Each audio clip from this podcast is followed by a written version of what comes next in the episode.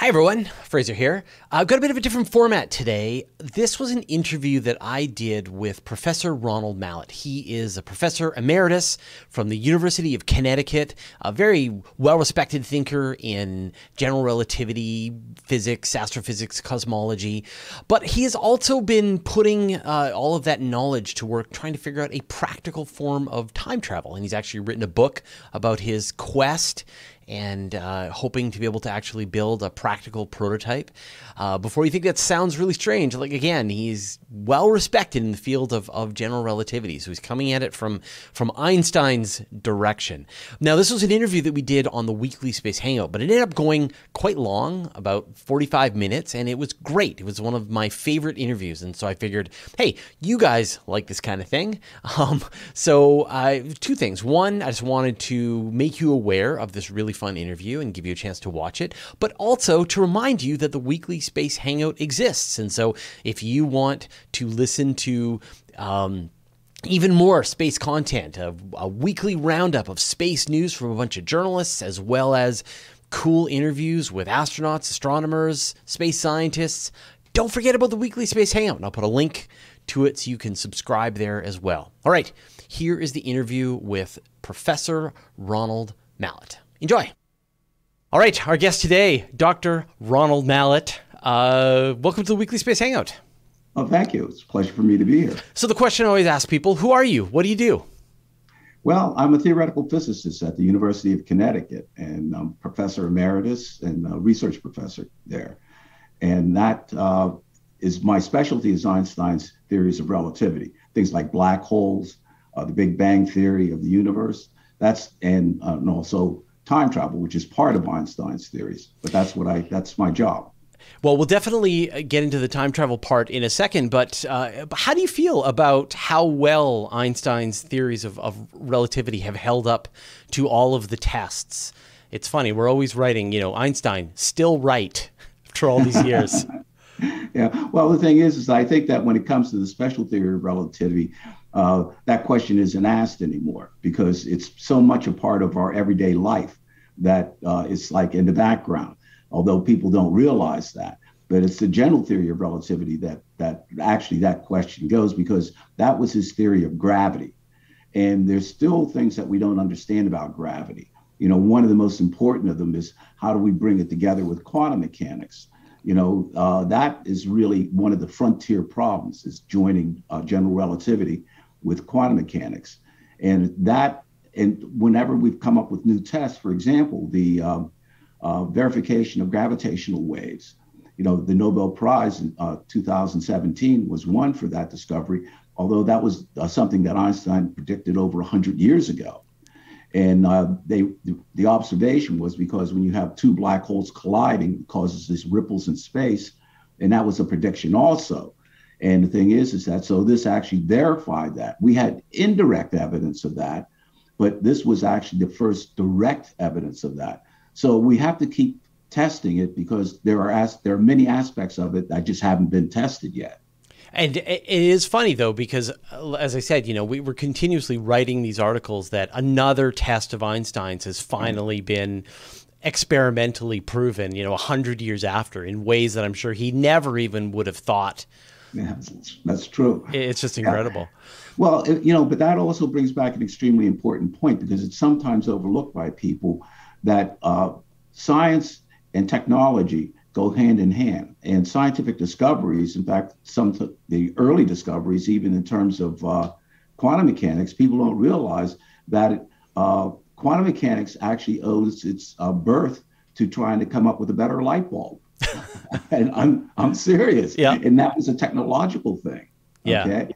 And and literally that's the root of it. Although people they, they jump into what it is, but that was actually root. And so the thing is, is that in order to uh, science requires technology in order to test things. So there was not the technology around to uh, demonstrate Einstein's theories at that particular point. The other aspect of it is people have no idea whatsoever of how expensive these experiments are. Remember the one I just mentioned about uh, colliding black holes and ripples in space? How, how could expensive could that be? That cost one billion, yeah. one hundred billion dollars. When I tell people that, their mouth drops open because the thing is, is they they, they say, that can that be? And that's that's the other aspect. So it's the technology plus the cost. Right, right. And so one of the the implications of general relativity you feel is has a possibility for time travel. So so can you talk about that? Oh yeah. In fact, uh, now one thing I should point out is that his special theory of relativity, which came out in 1905, it's important to understand why the general theory of relativity came about at all. Because you know people would say, well, why did he even go there? The thing is, is that the uh, special theory of relativity showed, in a nutshell, that time is affected by speed. Time for a moving clock slows down. The mm-hmm. faster a clock moves, the more time slows down. And there's been many, many, many experiments now that have demonstrated that. Okay. The thing is, is that, however, the basis of the special theory of relativity is the speed of light. And according to Einstein, no signal should be able to travel faster than the speed of light. That's actually a bedrock of the special theory of relativity. And what Einstein's special theory of relativity did, it was looking at the other thing is, is it looked at uh, objects in uh, constant motion where the velocity doesn't change. That was another portion of it. Okay, so those are two things. One, that the uh, speed of light is a constant, and that uh, that is the limit yeah. And also the other aspect, as I said, is that it did for motion that was a constant velocity. Now, Einstein wanted to apply the special theory to every single aspect of physics. And he did. Electromagnetism, in a sense, was already part of it.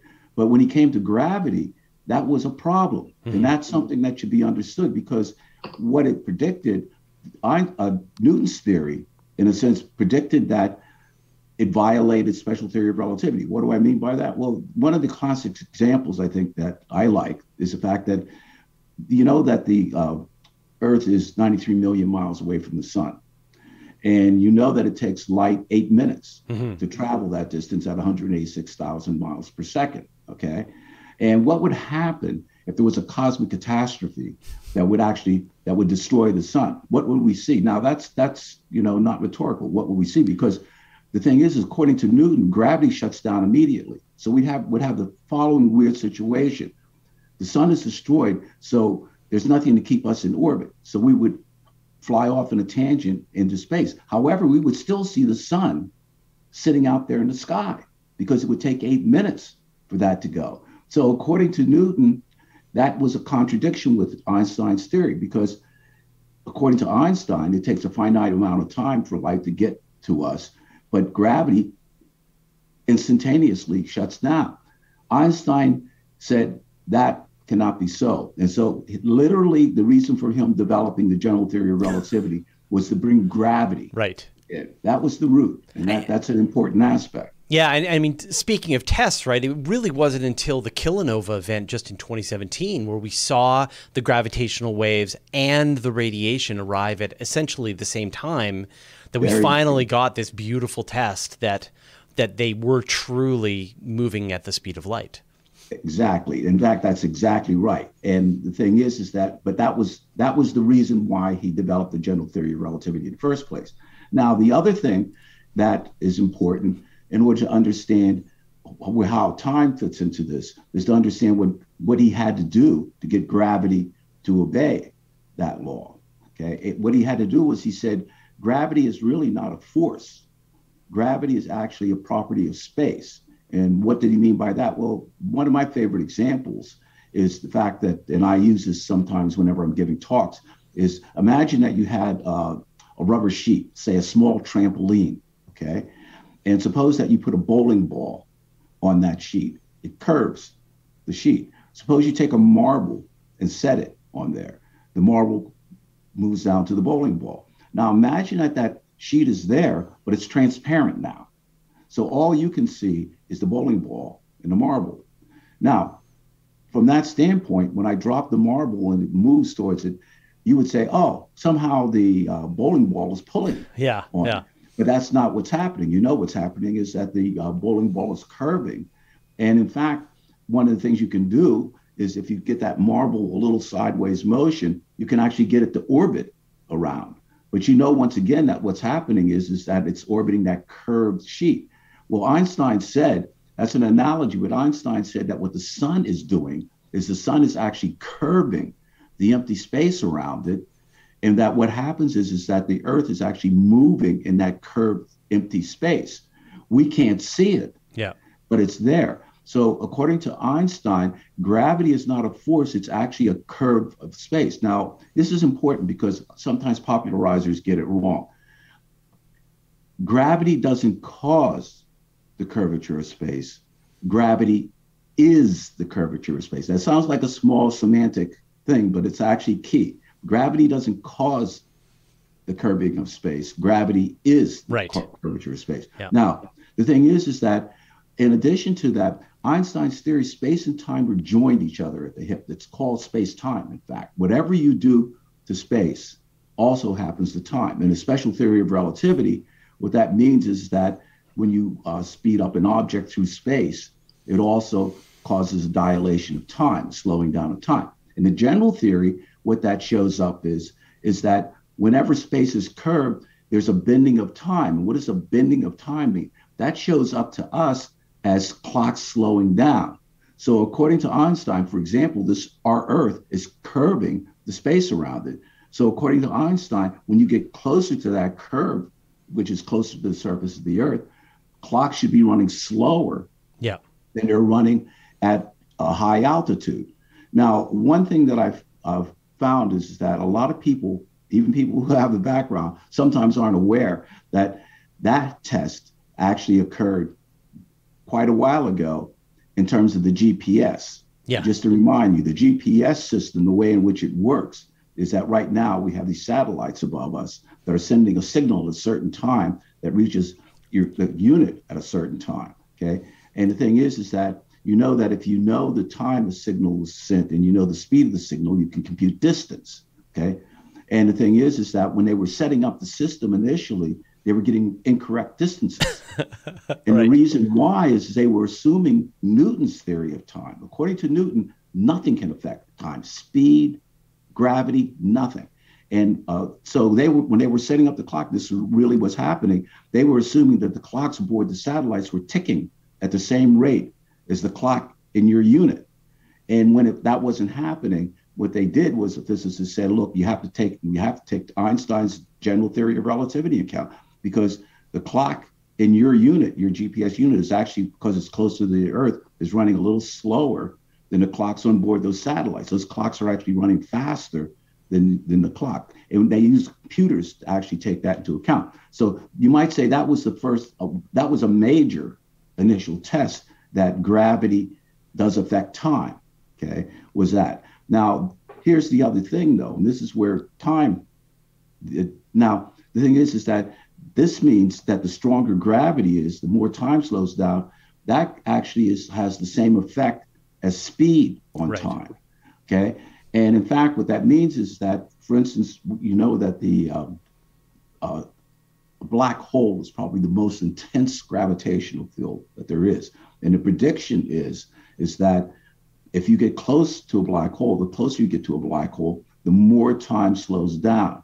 And that actually is something that we know would happen simply because of the fact that we see the slowing down of time here on the Earth. I should mention that one movie that I really like that gets it right, and that's Interstellar. Yeah, that's the they, example they, I always they, use as well. They, did a great job in that. Okay. Yeah. But now here's the point. That means that a black hole can allow time travel to the future.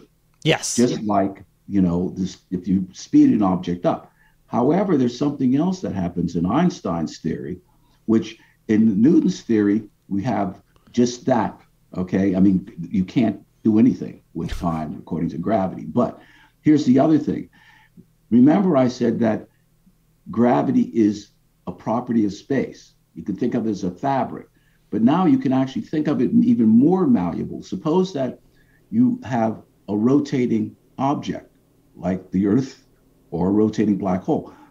Then that means that not only can you get a bending of space, but you can get a twisting of space. Okay. What would that mean? That would mean that, for example, if you had something out in space, like for instance, gyroscopes, say in a polar orbit, with the Earth rotating, under it, that polar orbit should actually twist. Okay, that should be happening. Now the thing is, is that there was in fact a very very important experiment that was done that actually demonstrated that. Okay, uh, called Gravity Probe B. Gravity Probe B actually showed that gyroscopes actually shifted because of the rotation of the Earth. Now, here's an interesting thing that comes up even in addition to that. So that was a whole new prediction, and that's actually been demonstrated. But now, if the rotation is strong enough, for example, let's suppose we're talking about a rotating black hole, then that twisting becomes extremely strong. Mm-hmm. So, in addition to bending time, you actually get a twisting of time. Now, normally, hmm. and this is where time travel can come, because normally for all of us throughout our entire life, we move along a timeline. Right. You can think of it as if think of taking a, strip of paper and drawing a timeline on it. And at the bottom of that line, let's say you put the past. At the middle of that line, you put the present. And at the top of that line, you put the future. All of us throughout our life live along this line. Okay. However, once again, space time are connected to each other. If I have an object rotating rapidly enough, it can cause an extreme twisting of space. And that extreme twisting of space, because time is embedded in space, causes a bending of, of time. So imagine now that I'm rotating the space and I twist this time into a loop.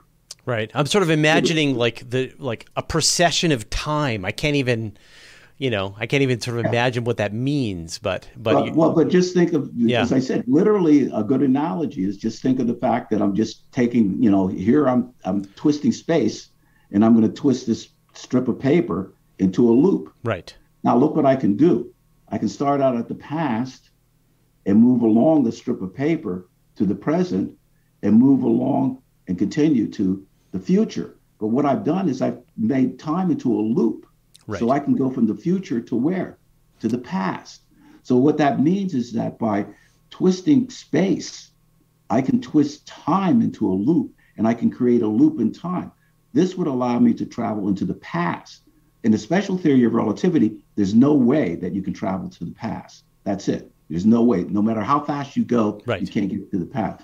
But in general theory of relativity, because of the fact that you might say uh, gravity is this malleable property of space, we can bend space and we can twist space. And so this means that a rotating black hole, which is which is you might say the extreme twisting of space, it can cause a twisting of time. And the calculations, the mathematical calculations, actually show that if you go to in a proper way towards now, and this is important because we have to distinguish between non-rotating and rotating black holes.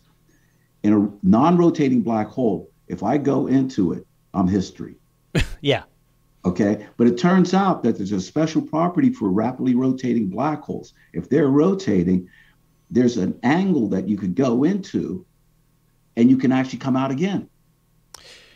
And you're and in this case you're actually are you crossing the event horizon or are you just getting close no, no, enough? That's because there's enough different. There's uh, with rotating black. With you might say this is a good point. It's a subtle point, but with non-rotating black holes, there's only one horizon. It's the event horizon. Right. And once you cross that event horizon, that's it. However, for a rotating black hole, there's actually two horizons. Ah, right. Of course. There's an inner event horizon, and that's why I said you have to go at the right angle there's an inner event horizon that if you go into that one, you're in, you're, yeah. you're done. Yeah. But there's an outer horizon that if you go through that, you can go into and out of the rotating black hole and end up in the past. Because the time is twisted because so it, right, much. You got right. It. Yeah. Okay. That has been shown mathematically. We haven't demonstrated it experimentally, but that's that that is actually a part of the rotate property of a rotating right. black hole. And and so sorry, just to sort of labor on this for a second. So theoretically, then I guess however close you get in your angle of attack, the farther you're able to go back in time, like the farther the, the closer you get to the inner event horizon, the more of a dramatic shift that is. would the limit be when the black hole first formed, when it first started that, to that's rotate? A, that's a, in fact, that's a very, very good point because it brings up another point that people sometimes forget. You, this loop that occurs occurs because of the rotating black hole. Before the rotating black hole was created, there is no loop. Mm-hmm. That means that you can go back into the past. If you let's suppose you we found a rotating black hole, let's say the rotating black hole has been was formed, uh, let's say, a billion years ago. Okay, that means that you could actually travel back in time a billion years up to the point that the rotating right. black hole was created, but not beyond that, because sometimes people think that when you have a time machine and, and a rotating black hole is a kind of a time machine that you can go back to any period. You can only go back to the point when the device was created. And this happens even for wormholes. Mm-hmm. You cannot go back in the past earlier than when the wormhole was formed. And with my work, it's the same thing. My work is based on Einstein's general theory of relativity, right. so it has that uh, that limitation. Now, people have sometimes fantasized, well, will there ever be a way that we could get? Well, you know, let's suppose, uh, for the fun of it, that uh, and, now, actually, we know now scientifically, due to the fact that there are a great number of these uh, what are called extrasolar planets, we know that eventually there will be an extrasolar planet. In fact, uh, physicists even have a name for it. You know, some of the, the planets are too close, they're too hot. Some of the planets are too far away from their sun, they're too cold. But there's this class of planets that are just right. They're called Goldilocks planets. And these Goldilocks planets should be able to, some of them, have water, have life on them. Now, suppose that there are civilizations out there, which very likely there might be, that have uh, master time travel and have created their device, let's say 10,000 years ago. Well, the thing is, is that we don't have a machine right now, but if we were able to find them, we could use their machine to actually visit our right. ancient past. Yeah. Okay. So that is one way we could actually overcome this limit. Yeah. Be able to go back to our past. But as I said, right now we haven't uh, created a machine that'll allow us to go back to the past yet. Right. And of course, I mean, practically speaking, you've got horrendous tidal forces getting extremely close to a black hole. It's no picnic to to do that. So so do you you have ideas on how this process could be tamed in a in a more reasonable level? Something here no, on Earth? I, I, my my work has been to show that there are other ways yeah. that it can be done. Okay. That was been that has been my particular interest because the there's a key, and this is now now we're coming back now we're now we're coming to my work. Okay um, and the I should say we'll, we'll, come back to that, but there's a very personal reason why I was interested in, in, this notion of time travel to the past. But I'll mention that in a bit. The thing is, is that what there's an aspect of Einstein's theory that is very, very different from Newton's theory. In Newton's theory, besides the fact of the curved space, the other aspect is, is that in Newton's theory, it's only matter that can create gravity. That means that, for instance, the Earth creates a gravitational field that keeps us anchored to it. The Sun creates a gravitational field that keeps the Earth in orbit, and so on. Those aspects are similar in Einstein and Newton. However, in, New- in Einstein's theory, light, light is not matter. Light is just pure energy. But in Einstein's theory, light can create gravity too, mm-hmm. just like matter. So now you can easily see what my reasoning was. If gravity can affect time and light can create gravity, then light can affect time. Mm-hmm. Yep. That's the core in which my research is based.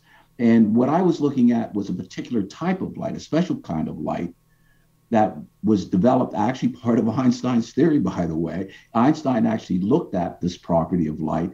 Uh, it's called a laser. Mm-hmm. And a laser stands for sometimes people forget that the name laser actually is an act, uh, you know, t- tells you what it is. It's light amplification by the emission of radiation. Okay. And the thing is, is that the, uh, that's important because the thing is, is that light has this uh, laser light in particular, unlike other normal light sources which spread out, a light beam is like a pencil's beam. It's just like a straight beam. And what I did, I'm a theoretical physicist, I should mention. Okay, Yeah. so this was not done by experiment. This was done by uh, my solving Einstein's gravitational field equations, which was not a pic. it was not a yeah. okay but what i did was i knew there was a device uh, that really does exist called a ring laser what is a ring laser a ring laser you can just think of it think of um, a square with mirrors at each corner and suppose you send a beam of laser light from one mirror to the next mirror to the next mirror and to the next mirror you could actually create a circulating beam of light that's what i mean by a circulating beam of laser light that device is called a ring laser, and it actually is a real technological Mhm. device. In fact, there are uh, gyroscopes that are based on that ring laser gyroscopes. Now, what I did was I was working with analogies here, okay, and what I thought was was that well, wait a minute now, uh, a circulating light beam could that be something like you know rotating matter? hmm And if that's so, what I did was I actually what I did with them was to sit down and, and solve Einstein's gravitational field equations for a circulating beam of light. And what I found in, in the solution was the fact that if you look at the empty space within that region, it turns out that yes, it actually causes a twisting of space. Right. And I guess you've you've got the advantage that it is going very quickly. Um, and I guess E equals As, MC. as fast as it can go. Yeah, e, E equals MC squared gives you the equivalent of mass that the the however many Right. photons It- you're dumping into you your have- loop. Yeah, and, and the thing is, is that you have to remember though that there's a little bit more because that is part of the core. You're absolutely right. The fact is, is that you might say light has something like an equivalent mass because of the equivalence of matter and energy, but there's something about light which isn't like matter. In other words, if I have a ball, it sits there. There's no such thing as a photon sitting there. Mhm. A photon is always on the move. Okay. And so there's effects that occur for light that don't occur for matter. And in fact, if you have, let's say, um, let's say you take a, a lead lead rod, that would create a gravitational field. It would pull a particle towards it. But how? Let's suppose that you just have a, a finite light beam going across, laser beam. It turns out that if you compute the strength of the gravitational field, let's suppose that it's the same length Mhm. as the lead piece. It turns out that the gravitational field of the light beam is actually twice that. Right. Even right. though the okay, so and so it, it turns out that there's other aspects of in, uh, other aspects too. For instance, this is a really strange one that even some of my uh, colleagues, in, you know, who work have found it strange when they first encounter it. When you have, let's suppose you have two rods next to each other, metal rods, they will attract each other. Mhm. Let's suppose you have two parallel light beams, they won't. Right. Why not? Well, the thing is, is that it's a technical term. I mean, aren't that- they distorting? Aren't they both distorting Well, space time through their? But they're not distorting it in exactly the same way. Okay. Okay, so they create gravitational field, but they're not. Okay, there's a in Einstein's equation. There's a, there's a term, and I'll just throw out the technical. It's called the Ricci tensor. Okay, Mhm. this Ricci tensor for matter is not zero. The Ricci tensor for light is zero. Okay. So if you actually, if you wanted to go back to the, the, the mathematical root, that is the root. Okay. This this term called the Ricci tensor for matter is not zero. For light, it is zero. And that has a lot of other consequences. So so that's why I said that sometimes when people talk about the equivalence of, of matter and energy, they equivalence does not mean identical. Mhm. And in this particular case, the properties of light and the way it create bends space is not exactly the same way as the way matter So, so I'm I'm envisioning some kind of uh, laser beam that is in a compacted area that is moving in some kind of circular fashion you know based on the mathematics that you put into this practically speaking you know how much laser how small area how like what do you th- sort a of- that's a good yeah what do you think it's sort of turning into There, there's two different things that are occurring here. Remember, I said that you're getting a twisting of, of space that occurs. It turns out that that twisting of space, whenever the twisting is strong enough, it actually will cause a twisting of time in a loop. My, I wrote two different papers. One, the first paper that I did, at least when I said well, this was solving Einstein, was to show that the circulating beam of uh, ring laser, okay, would cause a twisting of space. And then what I had to do was, is I said, well, now if I up that, it turns out that what I did was I used the simplified forms of Einstein's uh, gravitational field equation. Now, if you up the energy, it turns out that that twisting of space can lead to a twisting of time. That was the second paper. But here's the kicker with the twisting of space, which occurs at, at any level, okay, uh, the energies there are not really that great, okay? They, they, they're, they're actually within our technological bound. But now, to increase that energy to cause the twisting of time, it turns out that that's galactic.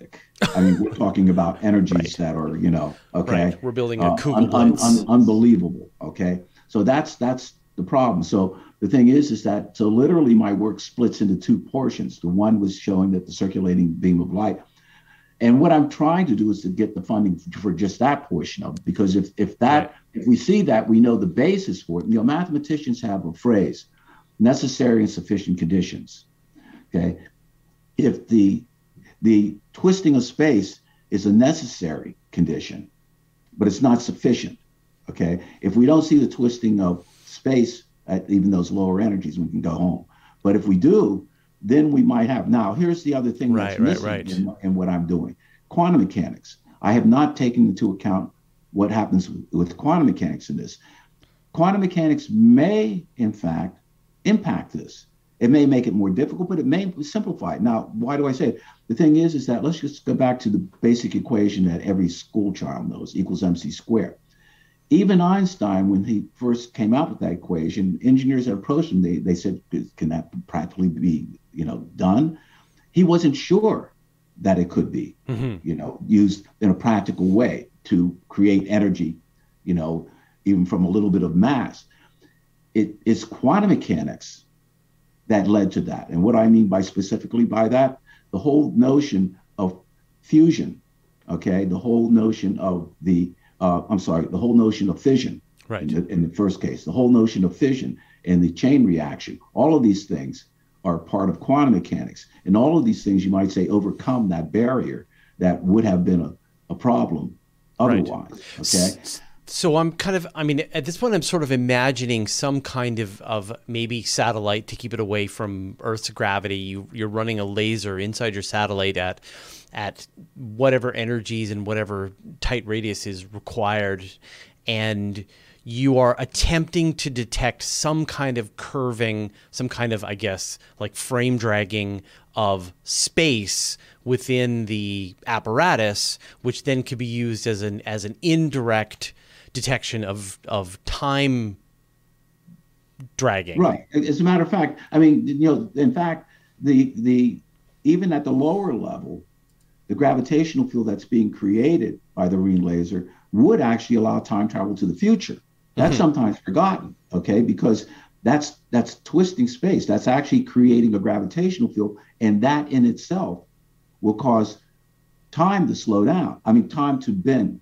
Yeah. But I mean, and time traveling into the future, that's no big deal. I do that all the time. Right. So, well, yeah. not quite, not quite the way in which uh, they do it in the movies or the way that yeah. we'd like to do it, you know, in which we could actually just go uh, and spend, you know, a couple of years in space and come back to the Earth, you know, in decades, yeah. which is something that happened in the movie Planet of the Apes. So, you know, and that, so we we can't. what do you say that? No, actually, we can't do it easily. Uh, the, the only large scale experiment with human beings that was done was an experiment that was done in 1971, which a lot of people still don't know about. Uh, it was an experiment that was done at the Naval Observatory, in which they took two atomic clocks. One of the atomic clocks was kept at rest at the Naval Observatory, and the other clock was uh, put on an ordinary yeah. passenger jet. Okay, and they were able to demonstrate that the passenger jet flying at the speed of sound actually would cause time to slow down. However, it was only measurable with atomic clocks. yeah. The thing is, is that you would have to be traveling close to the speed of light to get it to go a little bit faster than that. Yeah. I mean, to, you know, go far in the future. Yeah, But and I know I know that that experiment has been has been replicated as well with say the the International Space Station. They put really fancy atomic clocks on the space station. But Right, I want to go it. back. I want to go back to this potential experimental apparatus. Like, you Oh, know, yeah. when you're Well, saying that you're is, looking you- for you funding, to- right. No, no. The thing is, is that you don't have to actually even go into space. Hmm. I have a. It's a very, very simple equation that I I arrived at. okay, at the end of the, uh, which is always satisfying because the equations themselves, solving them, I was not sure where it was going to go. But it turns out that there's a very simple equation.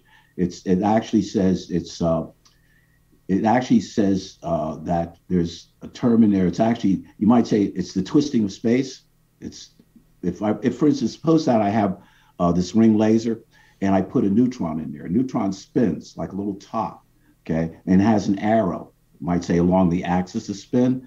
And if I put a neutron in there, what I would find is that when the space be, when you turn on the circulating light, the t- space in there would get twisted and it would actually twist the neutrons spin. yeah, It would actually cause the neutron spin to precess. What I the equation I came up with simply says that the precession is directly proportional to the intensity of the light, which you would expect. Okay, the greater the in, you know the the light uh, energy. Okay, the greater the precession. But here's the interesting thing: in the okay, that's in the numerator. In the denominator, it turns out is the size of the ring laser. So what does that tell you? That tells you that the smaller I make the area, the greater the precession is.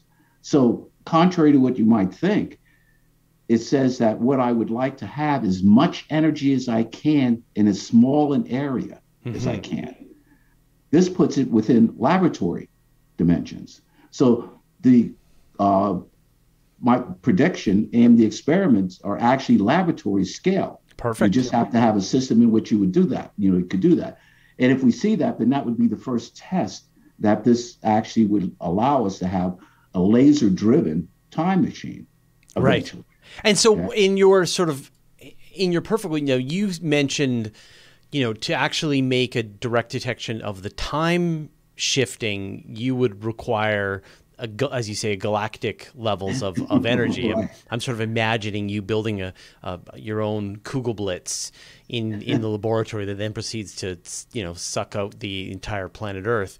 But um, but what would you know, practically speaking, if you could sort of How carry, would you know? well, Right. no, yeah, I mean, practically speaking, if you could carry all the way out to the to the end of your research, that you know where the engineer mind would take over and say, how can Uh, I use this? Yeah. What would what would you see this kind of turning into ideally? Well, oh yeah, no. Well, for me, I mean, I I have never been. I mean, you know, to me, trying to send people back to that that's great for science fiction.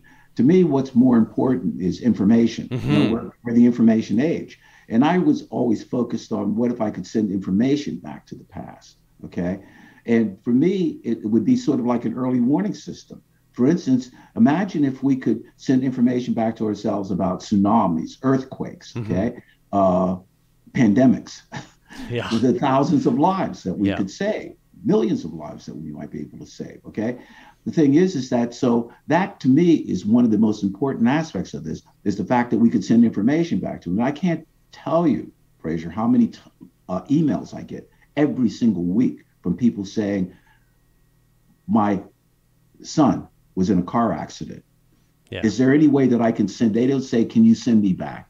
They say, "Can I send him ba- him back a message?" yeah, a text message. Yeah, right you know yeah, uh, or someone was was murdered i mean i've gotten some of it is the heartbreak. oh yeah, I'm sure. okay but the thing is is that so so to me being able to send information back is more important now what form would this information take well one of the things that i've conjectured is that remember i was talking about neutrons. Now subatomic particles when we talk about spin it, they can only spin in two different directions a spin up and a spin down. That's it. There's no like in between.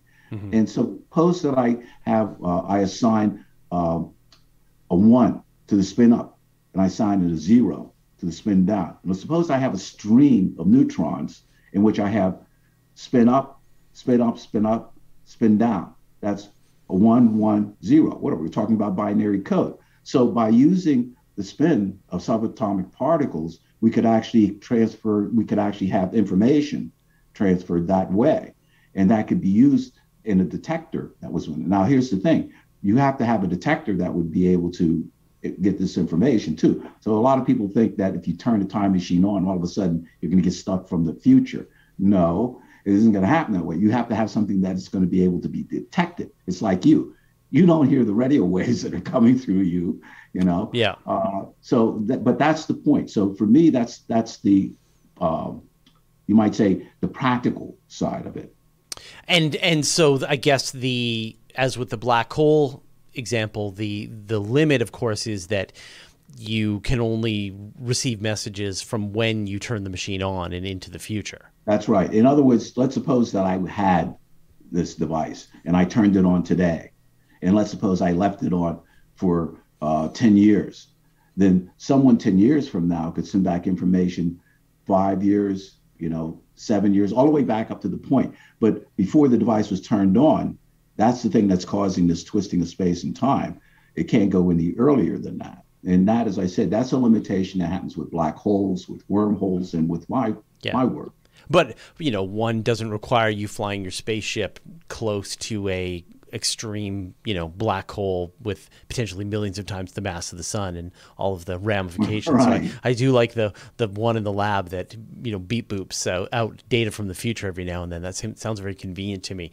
Uh, well, Ronald, it was a pleasure to talk to you. Uh, you've got a book that sort of goes into this in more in more detail? Yeah, in more detail. And I should mention the book talks about how I became interested in this. In this. Here, actually, the book wasn't in frame, so I want to give you a, a better oh, yeah, shot yeah, to sure, grab the uh, to grab the book and and hold it right up there. There we go. Yeah, time traveler. Yeah, it's called Time Traveler, and it actually is a memoir, really, with the science in it, because it talks about why I became interested in it. Actually, which had to do with the death of my father.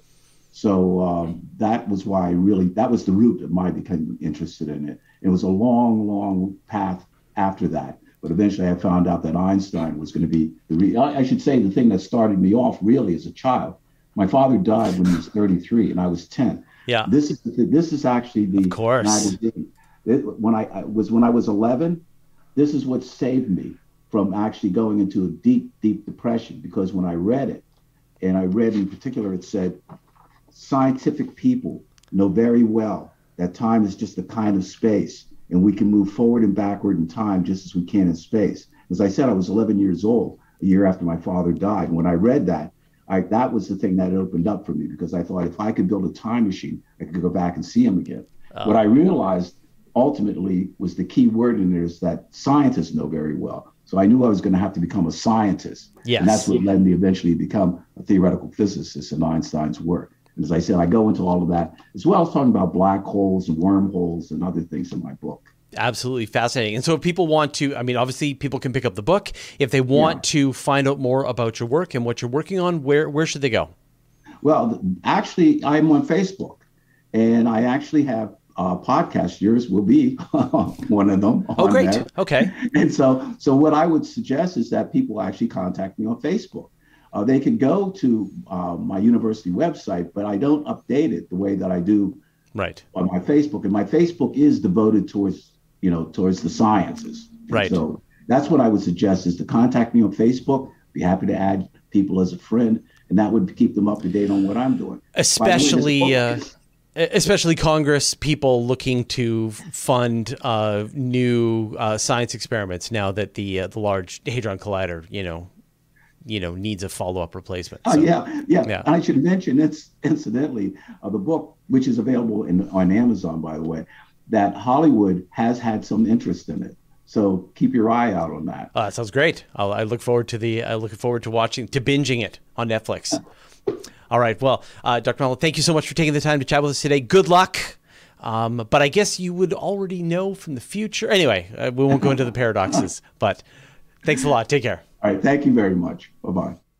If you want a single comprehensive resource for space news, you'll want to subscribe to my weekly email newsletter. Every Friday, I send out a magazine of space news with dozens of stories, pictures, brief highlights about the story, and links so you can find out more. Go to universetoday.com slash newsletter to sign up. It's totally free. And did you know that all my videos are also available in handy audio podcast format so that you can have the latest episodes as well as special bonus material like interviews with me show up on your audio device? Go to universetoday.com slash audio or search for Universe Today on iTunes, Spotify, or wherever you get your podcasts. And I'll put a link in the show notes.